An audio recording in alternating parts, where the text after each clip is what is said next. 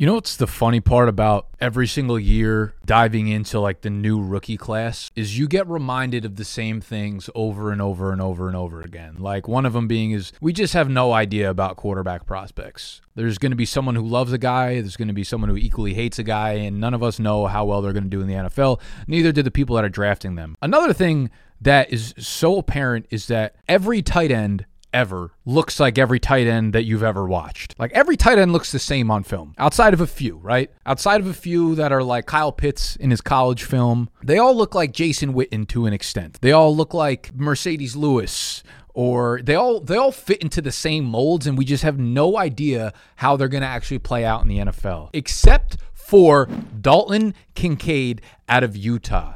This kid is my favorite tight end in the class by far and away. I have seen every mock draft up to this point have Michael Mayer from Notre Dame go off the board top 12, top 15, top 18 as the tight end one. And I started doing my write up for Dalton Kincaid for the BDG rookie draft guide, which went up for pre order yesterday, bdg.co. You can go grab that right now for a discounted price. And I'm watching this kid and I'm like, how the fuck is he not regarded as the next great pass catching tight end. And then I'm filming this video. You're watching it on Tuesday, I think. I filmed this last week. I did the write up on Dalton Kincaid prior to the Lance Zierlein mock draft 2.0 dropping, in which he had Dalton Kincaid going off the board 15th overall in the first round, tight end one to the Green Bay Packers. I want to back his ass up. I want to flex a little bit, and I want to tell y'all today why Dalton Kincaid will be the next great fantasy tight end. We are not saying the car's topless. Don't say my car's topless. Say the titties is out. The titties is out. The shirts are tucked.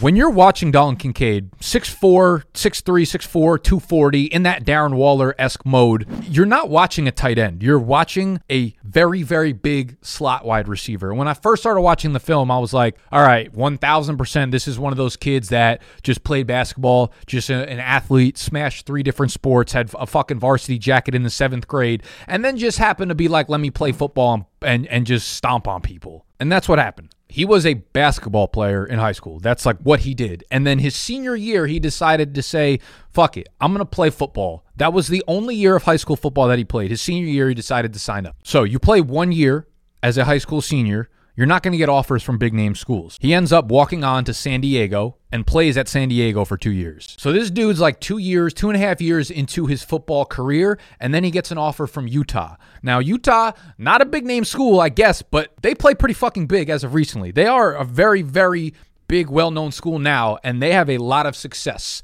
And a lot of players go to the NFL level now from schools like Utah. So we have one year of high school football. He goes to San Diego, plays at San Diego, gets an offer from Utah.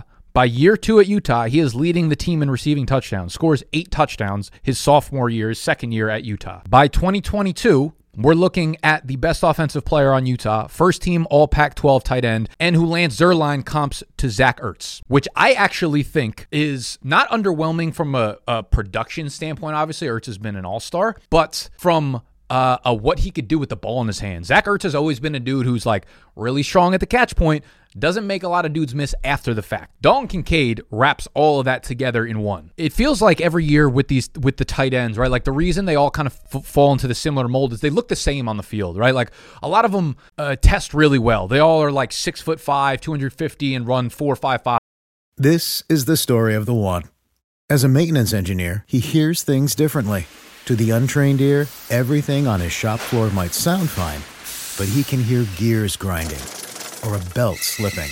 So he steps in to fix the problem at hand before it gets out of hand. And he knows Grainger's got the right product he needs to get the job done, which is music to his ears. Call, clickgrainger.com, or just stop by. Granger, for the ones who get it done.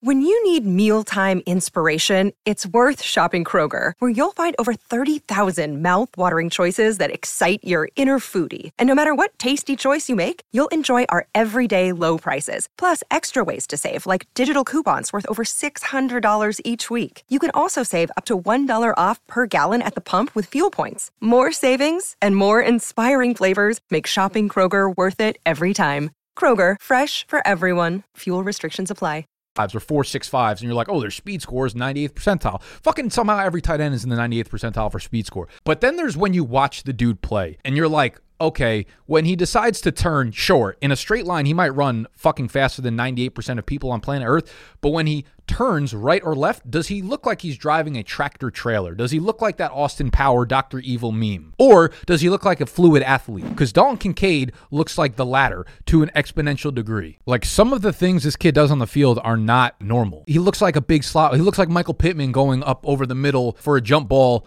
on the seam or snatching the ball on the sideline with a toe drag. He's too fast for the linebackers. He's too big and powerful for cornerbacks. He's a matchup nightmare literally anywhere on the field, and he has done this in just a few years. He, he's going to be really, really good in a few years. Now, sometimes I watch guys play and I'm like, man, they jump off the field when I'm watching, but do their numbers back it up?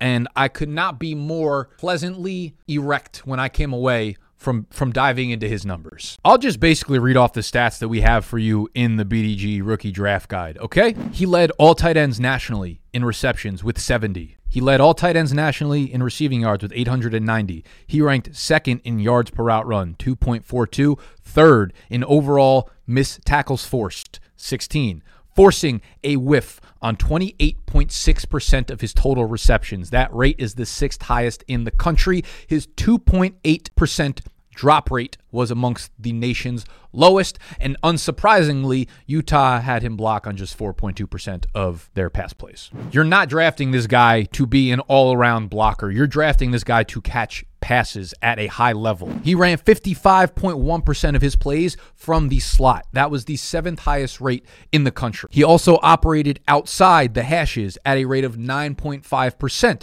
which was top 15 in the country. This dude is a weapon all over the place. And you might say, like, okay, you have to be an all around tight end in order to really make an impact at the next level. It's just not true. When you look at the list of guys who are asked to block on fewer than 30% of their team snaps, you get the guys like Travis Kelce and Zach Ertz and Darren Waller and Hayden Hurst. And not to be dramatic, but the Bengals better fucking draft Dalton Kincaid 28th overall if they let Hayden Hurst walk and he falls to them there. All right. That's my spiel on Dalton Kincaid. That's why he is my tight end one. That's why he will remain my tight end one unless he ends up running like a 4.94 at the combine, which we will see by this Saturday. I believe the tight ends do their thing.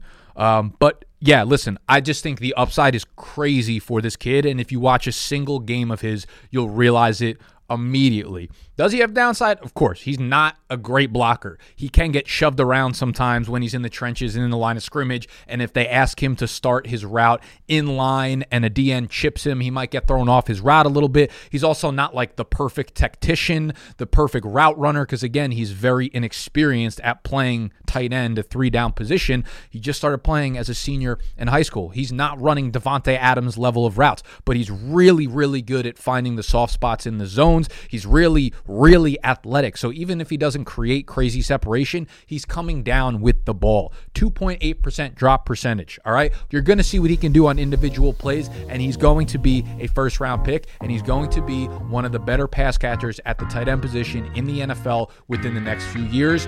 Grab him everywhere in rookie drafts while people are letting him slide outside of the top 15, top 18, top 22. I don't give a fuck. Kincaid about to be Medicaid for your dynasty team.